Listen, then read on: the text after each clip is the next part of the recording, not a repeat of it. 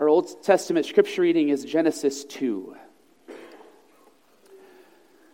It's also the text for our sermon as we continue our new series in the book of Genesis.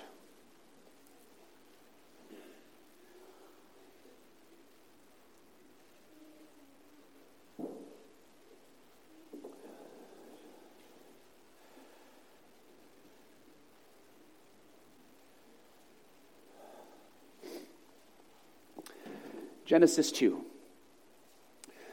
Thus the heavens and earth were finished, and all the host of them. And on the seventh day, God finished his work that he had done. And he rested on the seventh day from all his work that he had done. So God blessed the seventh day and made it holy, because on it God rested from all his work that he had done in creation. These are the generations of the heavens and the earth when they were created in the day that the Lord God made the earth and the heavens, when no bush of the field was yet in the land, and no small plant of the field had yet sprung up, for the Lord God had not caused it to rain on the land, and there was no man to work the ground. And a mist was going up from the land and was watering the whole face of the ground. Then the Lord God formed the man of dust from the ground and breathed into his nostrils the breath of life, and the man became a living creature. And the Lord God planted a garden in Eden in the east, and there he put the man whom he had formed. And out of the ground the Lord God made to spring up every tree that is pleasant to the sight and good for food. The tree of life was in the midst of the garden, and the tree of the knowledge of good and evil. A river flowed out of Eden to water the garden, and there it divided and became four rivers. The name of the first is the Pishon. It is the one that flowed around the whole land of Havilah, where there is gold. And the river is that land is good. Bdellium and onyx stone are there. The name of the second river is the Gihon. It is the one that flowed around the whole land of Cush. And the name of the third river is the Tigris, which flows east of Assyria. And the fourth river is the Euphrates. The Lord God took the man and put him in the Garden of Eden to work it and keep it. And the Lord God commanded the man, saying, You may surely eat of every tree of the garden, but of the tree of the knowledge of good and evil you shall not eat. For in the day that you eat of it, you shall surely die. Then the Lord God said, It is not good that the man should be alone. I will make him a helper fit for him. Now out of the ground the Lord God had formed every beast of the field and every bird of the heavens, and brought them to the man to see what he would call them. And whatever the man called every living creature, that was its name. The man gave names to all livestock, and to the birds of the heavens, and to every beast of the field. But for Adam there was not found a helper fit for him. So the Lord God caused a deep sleep to fall upon the man, and while he slept, took one of his ribs and closed up its place with flesh. And the rib that the Lord God had taken from the man, he made into a woman, and brought her to the man. Then the man said, This at last is bone of my bones and flesh of my flesh. She shall be called woman because she was taken out of man. Therefore, a man shall leave his father and his mother and hold fast to his wife, and they shall become one flesh. And the man and his wife were both naked and were not ashamed. This is the word of the Lord. Thanks be to God. Our New Testament reading is Revelation 22, verses 1 through 5.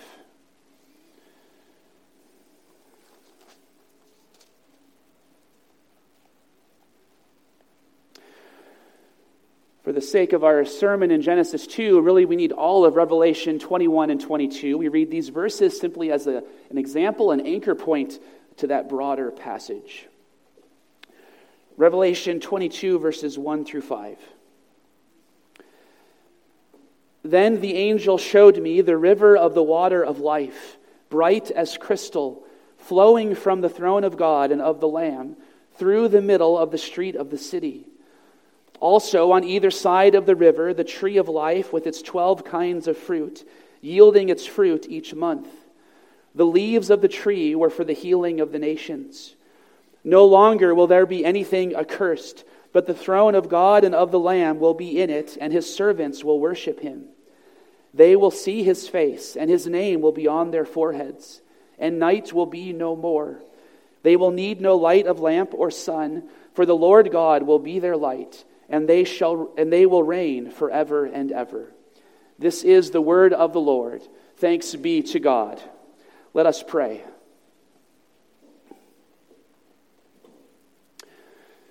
Our Father in heaven, we give you thanks for your word. We humbly acknowledge before you that all that we do on the Lord's day is a matter of depending upon receiving good things from you. None of this is something we control or manipulate, nothing we engineer and accomplish something by our own doing, whether it be through the work of the minister or each one of us gathered here. We humbly acknowledge that for this moment of worship in particular, as we come to your word, that we need this to be your, a matter of your presence, your work, your free and gracious acting among us. And so we pray for the illuminating work of your Holy Spirit that we might hear and receive your word by faith. For we pray in Jesus' name, amen.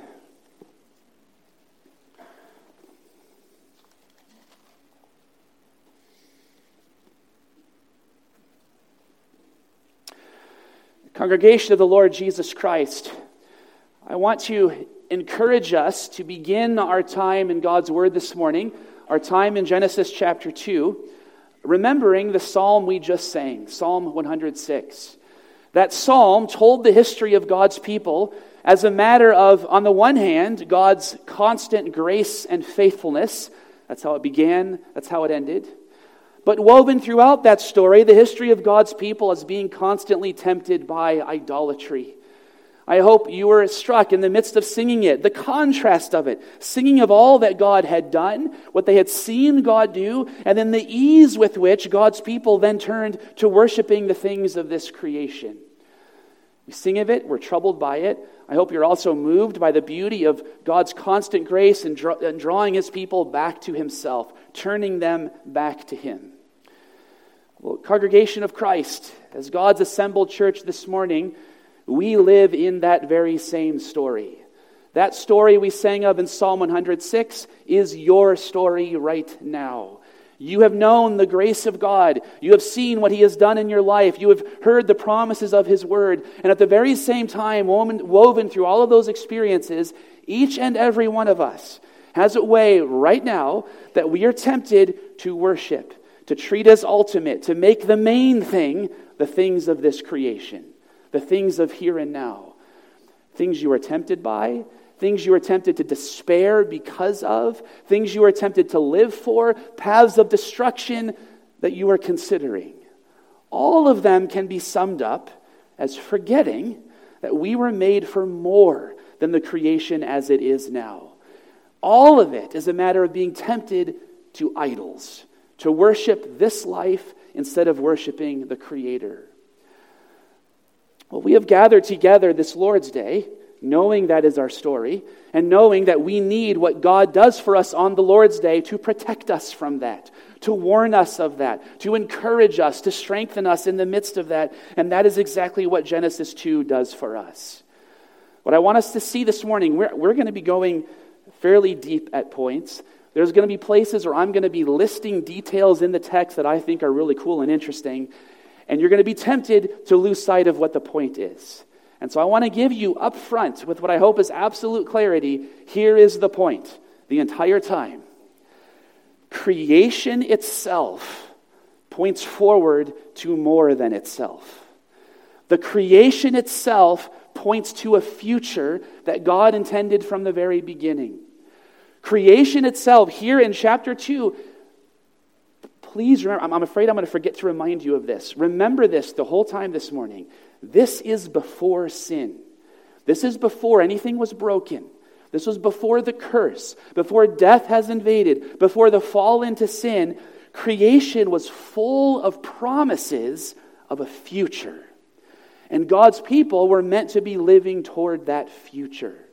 What is so powerful about this is we know we need that message because of sin, because of the curse, because of death, sickness, our brokenness. Right now, when, I, when I'm saying that we need the message that there is a future that God has promised, many of us right now, we're delighting in that. Yes, I need to be reminded of that.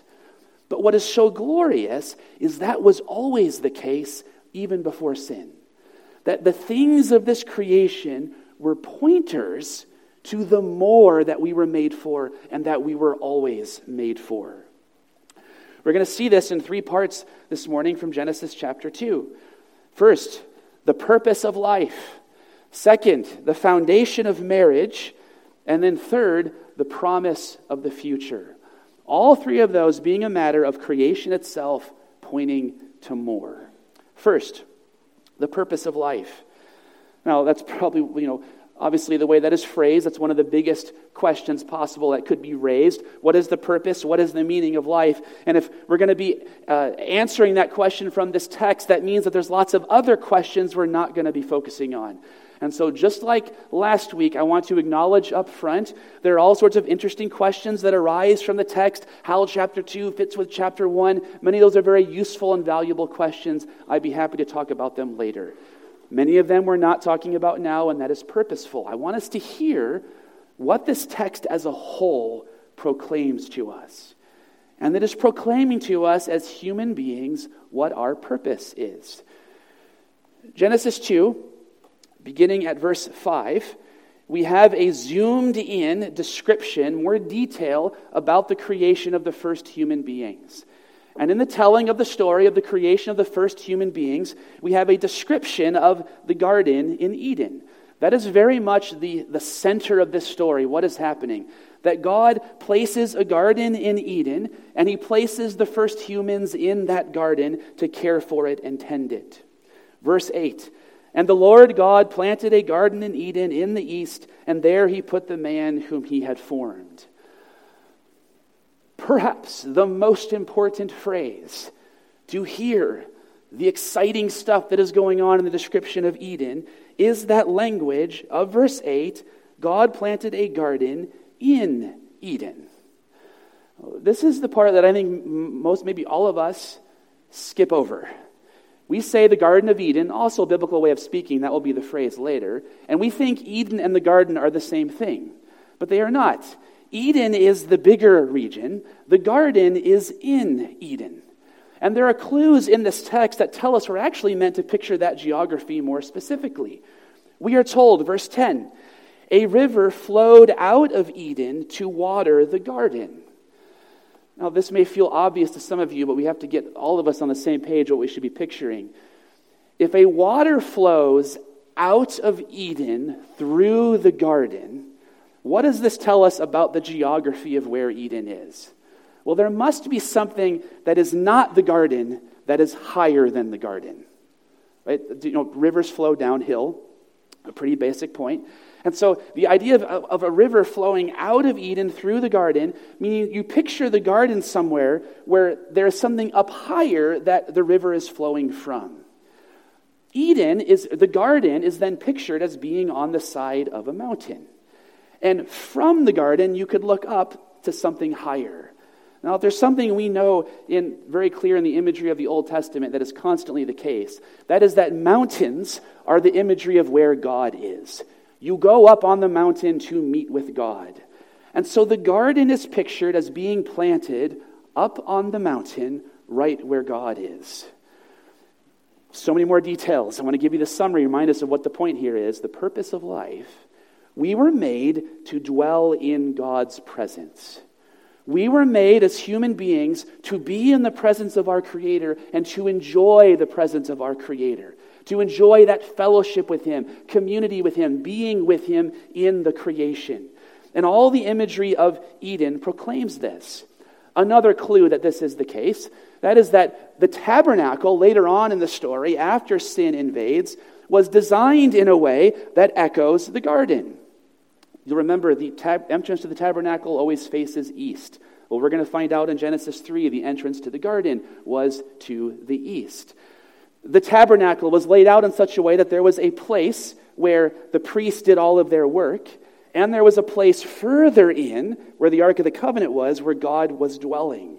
Much like the structure of the garden being in Eden, but to the side of the high place where God actually was. The tabernacle had imagery of gardens woven into it. The lampstand was like a stylized tree. The laver of water reminding us of the river in Eden. We could go on and on in the ways the tabernacle echoed the garden. Well, what was the point to the tabernacle? That is where God was. God, God human beings were made to dwell in, to enjoy the presence of our Creator. That was our purpose from the beginning. It is why we exist. Well, we could go on with more details about how this is the case. The most important would be that we are told in the book of Hebrews that Moses modeled the tabernacle off of heaven. So now put all of this together. The tabernacle is modeled off of heaven. The tabernacle is laid out like and looks like the garden. The garden was the promise, the presence of God with his human creatures. Let's linger over this point. Last week, we talked much about the goodness of creation. Well, here we want to say in a more focused way that what Genesis 1 and 2 are announcing is the goodness of your humanity, your humanness. And we mentioned this last week. I want to expand upon it here. As a human being, you were created with the purpose, with the meaning, with the calling of enjoying fellowship with your Creator. And one of the most important parts of our witness as a Christian church is to announce that good news. That is the reality we wander from in our sin. It's the reality Christ has worked to restore us to. And we exist as the church of Jesus Christ in part to shine the light to every one of our fellow human creatures that you have a purpose. You have meaning. There is a reason you exist, that your good Creator called you into existence to enjoy fellowship with Him. And we ought to be excited eager as a Christian church to have that be a primary part of our witness. Now, do you sense how maybe that's a little bit different than how our witness often comes across? All the whole list of things we're against that we think are bad. We must be known for this that we are the ones who proclaim to those around us, You have purpose. Now, that does confront at the same time so much that is wrong in our world. There are many today, and I was at a funeral recently actually where this was said in a very vague, just wanting to sound positive way. You have purpose. Well, but what does purpose imply? It implies a calling, a vocation, something you have been given to do from outside of you. You cannot at the same time have purpose that is given to you and want to make up your meaning and your identity however you want on the spot, as though it's a blank slate. You cannot have one without the other. And so, as we proclaim to our fellow human beings that you have a purpose given to you by your Creator, that means now we must ask, well, then what is that purpose? What has my Creator called me to do? Who am I? What about my body, for example, and how He has made me signals to me what my calling is, what my purpose is from my good Creator. And so we must testify in this positive way, announcing something that is good. You have purpose and meaning and dignity and a calling, and now you need to ask of your Creator, what is that? Now, you know, there's many details we can go into about that. What I want to show us from the text is that that ought to be our posture, what we ought to be known for. You were created for the presence of God. More than that. Now, again, this is something I spoke of last week but I want to highlight here because Genesis 2 is focusing on the creation of human beings. Now we need to combine two more things. And I want to do this for your encouragement this morning. We got to combine two more things. We've just said all this glorious stuff. The purpose of human beings is to enjoy and know and delight in the presence of God. In our text this morning, how is that expressed? Verse 15. The Lord God took the man and put him in the Garden of Eden to work it and keep it. Later on, the creation of Eve is to serve that very same purpose. Adam and Eve together are placed in the garden to work it and keep it. Now, did we just change gears? Did we shift to something else? Not at all. All of this glory of being made for God's presence is expressed in the work of gardening, farming, agriculture All of this glory of you being made, having dignity and purpose and meaning, created in God's image, made for fellowship with Him, is expressed in the task of taking care of a small plot of land. I'm not convinced that we appreciate this like we should. This is the dignity and meaning and purpose of your calling during the week of every season of life, every ordinary circumstance God has placed, placed you in. This is the depth of the goodness of the creation and the goodness of the work that God has given to you. Now, I acknowledged last week, and again, I want to be focusing on it here because Genesis 2 is about the creation of Adam and Eve. All of us have ways in which that is difficult for us. Now, we, we live on the other side of the curse. And we know that we're going to see this next week. One of the main things the curse did is it means the creation doesn't work with us the way it used to. The creation resists our work. And so our work is twisted by the curse. The ordinary things God has given us to do is affected by that. And so as there is the sinfulness of the people we have to work with, there is what many would call our alienation from our labor. And so there's the misery of I'm just making this one little part of something that becomes part of this bigger product and never really get to enjoy the final thing. All of that is true. It's a real kind of suffering, and we must acknowledge that. But sometimes our suffering in our work is not because of that. It's because we have wandered from this scriptural vision of the deep goodness and significance of very ordinary work. Here, at this glorious moment of human beings being made for the presence of God, it is to work and keep a garden. Sometimes we must lament and acknowledge the way that work is broken and twisted by the thorns and thistles, by the curse. That is true. Sometimes you must be challenged to think more wisely about the work God has given you.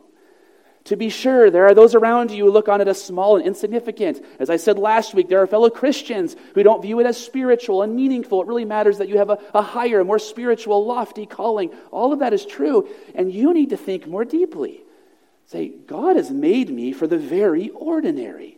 It began with the work of working and keeping a garden. I have a hobby. I'm often afraid to share with you my hobbies because I think they sound odd sometimes. But I consider one of my favorite hobbies taking care of sprinklers, my lawn. I enjoy sprinkler repair. Now, there's lots of reasons. I like to have a task where I actually have a concrete result and I did something. I don't get to do that very often, so that is helpful. But there have been times where I have been you know, working on sprinklers and sprinkler lines in my lawn, and I've thought, this has actually crossed my mind, I'm this weird. I've thought, this is one of the most ancient of human endeavors. Moving water around so that things will grow my human involvement in the creation, allowing things to grow. And in fact, Genesis 2 says from the beginning, this is why we were made. Verse 5 When no bush of the field was yet in the land, and no small plant of the field had yet sprung up, for the Lord God had not caused it to rain on the land, and there was no man to work the ground. This is the imagery of the arid climate of ancient Israel, and the imagery of human beings were involved in getting rainwater to where it would be to make things grow. All of our human tasks are connected in some way with this work of having dominion over the creation, caring for it, tending it for God's glory. And I want to encourage you to seek to grow in wisdom, to encourage each other in growing in wisdom, in truly relishing and enjoying how whatever small piece it is God has given you, and it is so often small for each of us, is part of this bigger meaning and dignity and significance of what God has called us to do. You were made for God's presence. And you are living for His glory, before His face, being made for His presence in all of the ordinary things of ordinary life. The purpose of life, the presence of God. Second, we also see in our text the foundation of marriage. The garden is described, Adam is placed in the garden, and then we are told this striking phrase in verse 18. Then the Lord God said, It is not good that the man should be alone. We discover a not good. It's interesting because we just had all these summary statements of how good the creation is. Every day had this refrain. Then at the end, and God saw all that he had made, and it was very good. There is, however, a not good. And the answer to the not good is not a matter of there was something bad or evil that was corrected, it was a matter of moving toward the future. So remember what I said at the beginning of our time this morning the message of the text that we're made for something more? This idea of moving toward a future that's embedded here is part of that message. Well, what is the future that at this point in the story was moving toward? It was the creation of the woman. Eve was created as the future, the goal of creation, toward which creation was headed. The result of the creation of Eve in verse 23 is a song. If you have your Bibles open, the ESV you know, indents the words like Hebrew poetry, signaling this is a song. And so Adam proclaims, seeing Eve, This at last is bone of my bones and flesh of my flesh. She shall be called woman because she was taken out of man. And right before they embrace, the scene cuts away. And then we are told, verse 24, Therefore, a man shall leave his father and his mother and shall hold fast to his wife, and they shall become one flesh.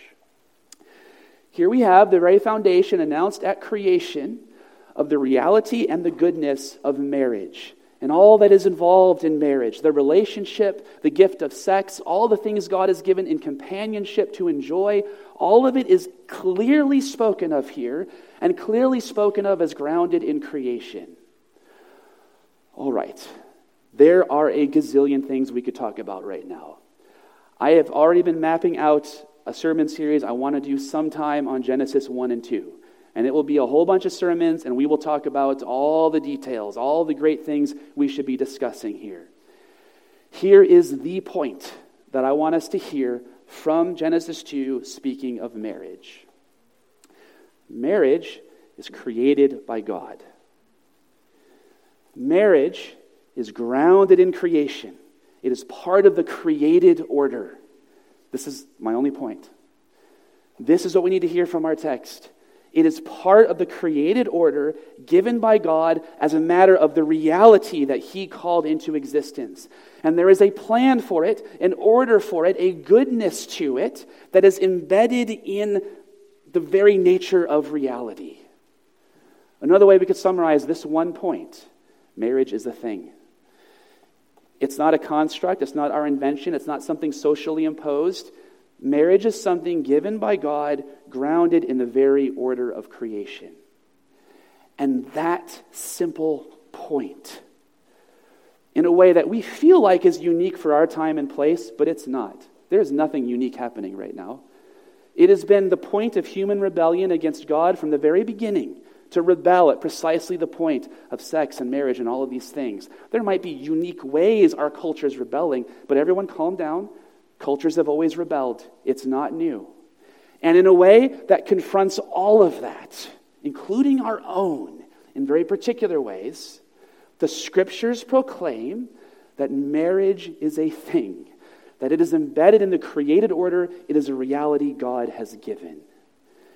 That single point has implications that are innumerable. I want to give you some of them.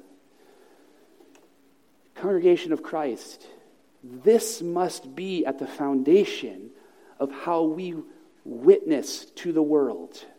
This must be at the foundation of how we represent the gospel and the scriptures and the wisdom of God to the world. That marriage is a creation institution, something God made from the beginning. Now, what do I mean by this? Well, too often our way of debating with the world is way too weak. We make it simply a matter of rules, of worldviews, of ideas about the world, of different rules we either choose to follow or not. And we argue for following certain sets of rules or different views of marriage. There's that view of marriage, that view of marriage. We have a Christian view of marriage. All of that is far too weak of claims. We're not talking about our view of marriage, a Christian view of marriage. We're not talking about its rules for marriage. We are talking about what it actually is. We are talking about the very nature of reality as God created it. And our tone, our way of speaking must reflect that. And in many ways, that means we need an even deeper, bigger confrontation with the rebellion of human hearts. But that way of speaking also does something else.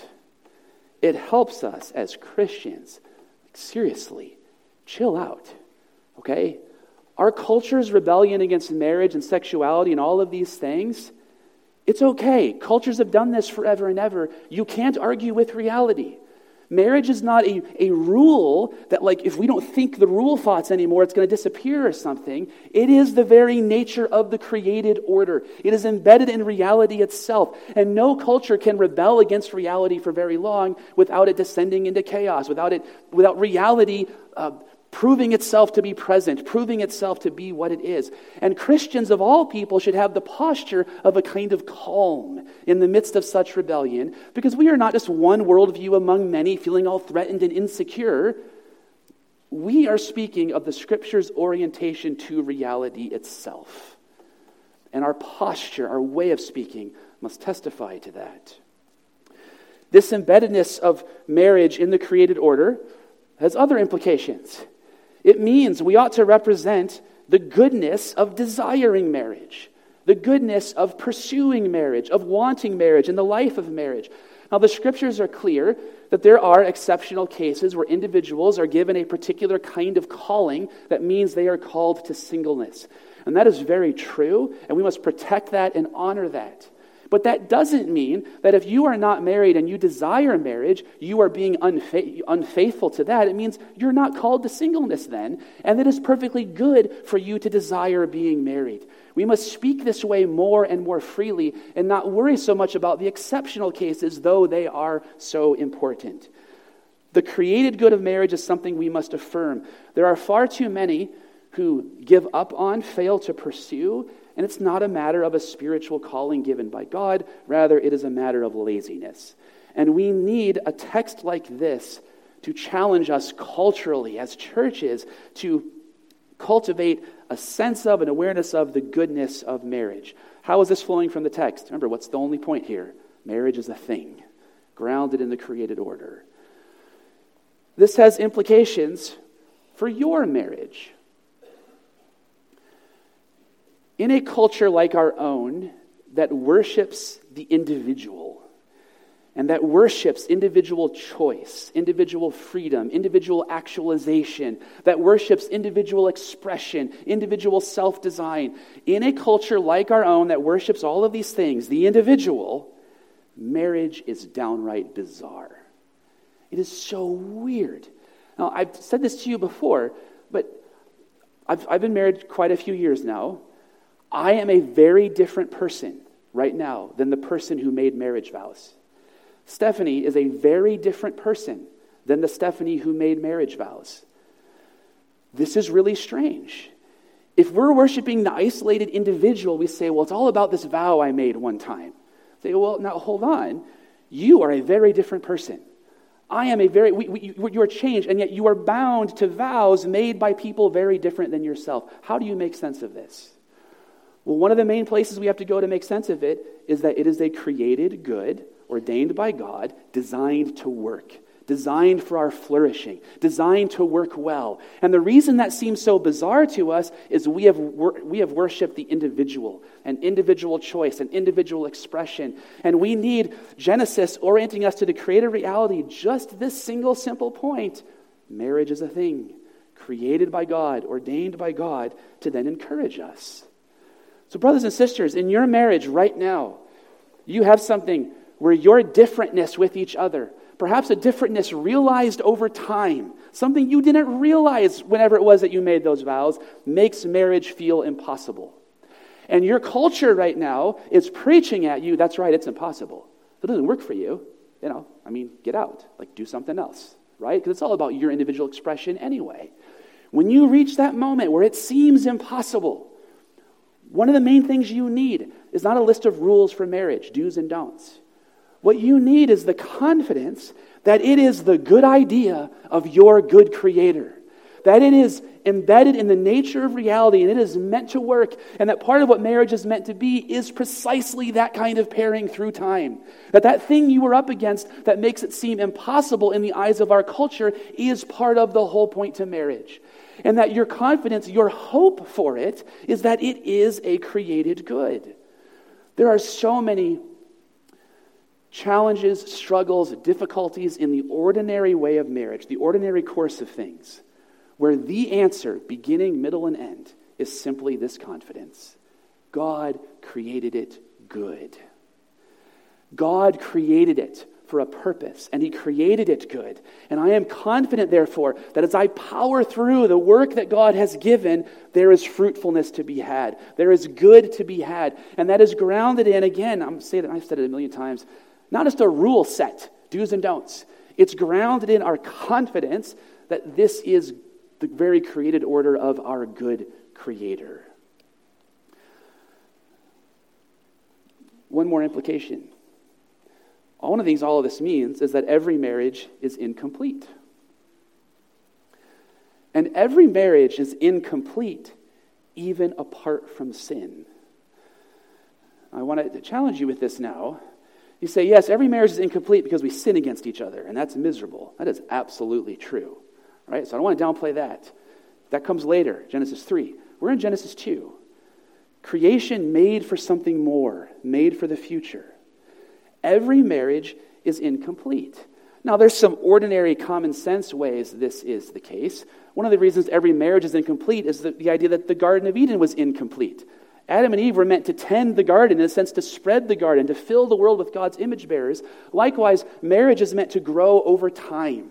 It's meant to evolve over time. It's meant to flourish over time along the timeline. And so you're at a moment in your marriage where it's difficult because it is incomplete.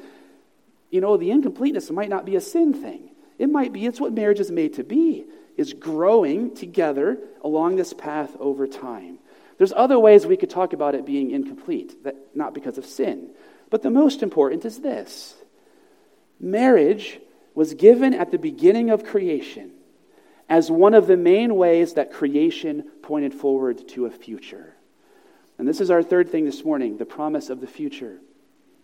Marriage was given here at creation as one of the main ways that the creation pointed forward to a future. The Apostle Paul will later on talk about husband and wife as a picture of Christ and the church. This is something grounded in the very created order that God's purpose from the very beginning of creation was the unity of Christ and his church.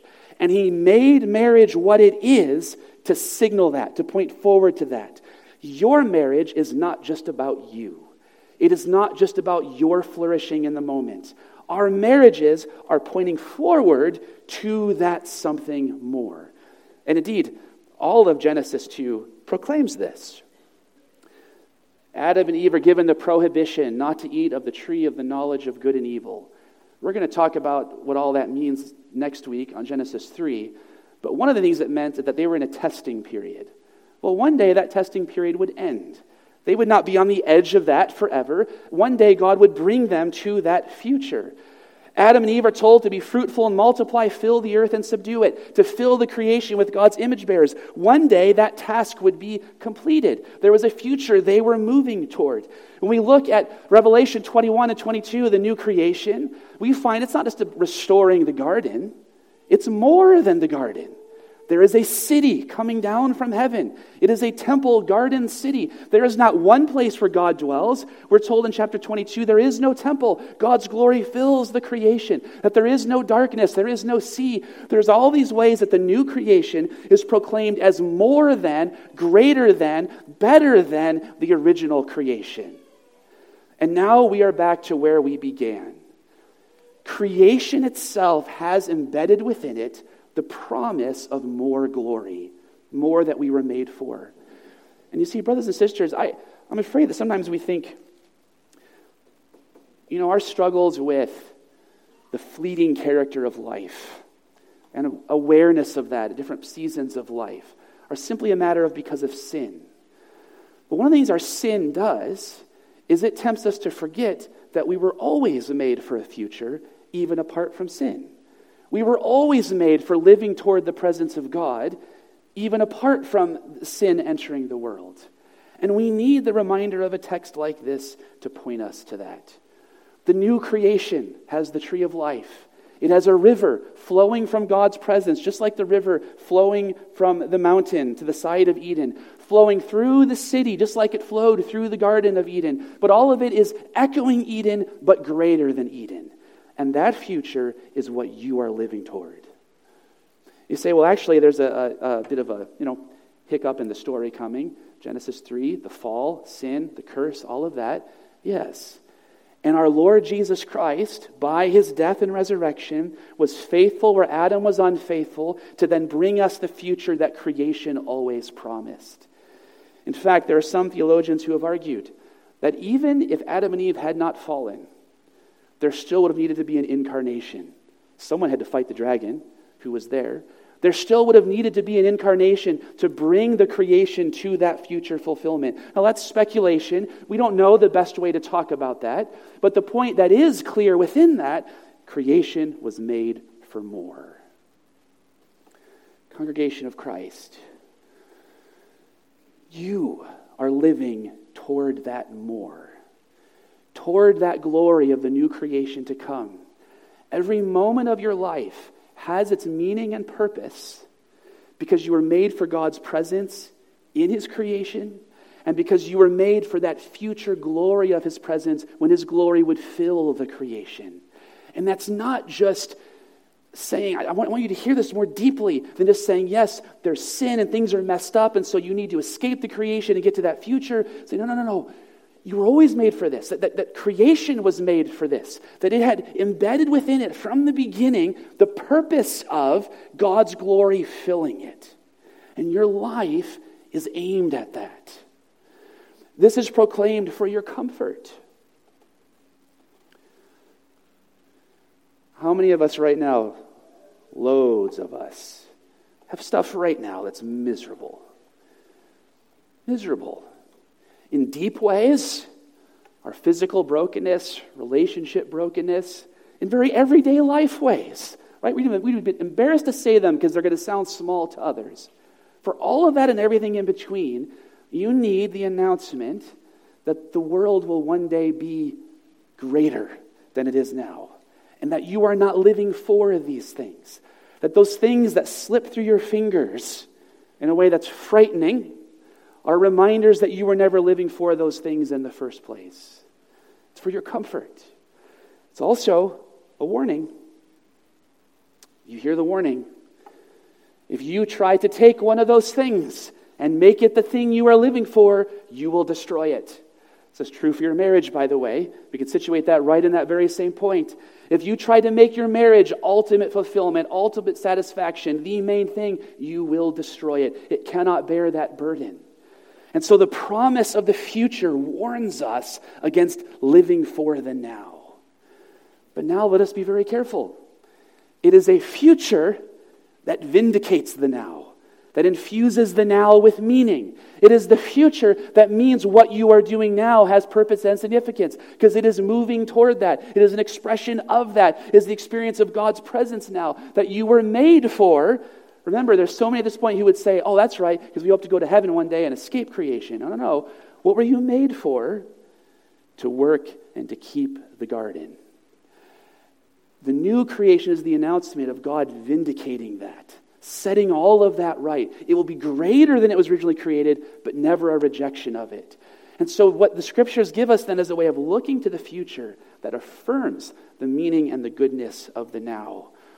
All of this, brothers and sisters, is what our Lord Jesus Christ has accomplished for you by his death and resurrection, the promise of the future. In the name of the Father, and of the Son, and of the Holy Spirit, amen. Let us pray.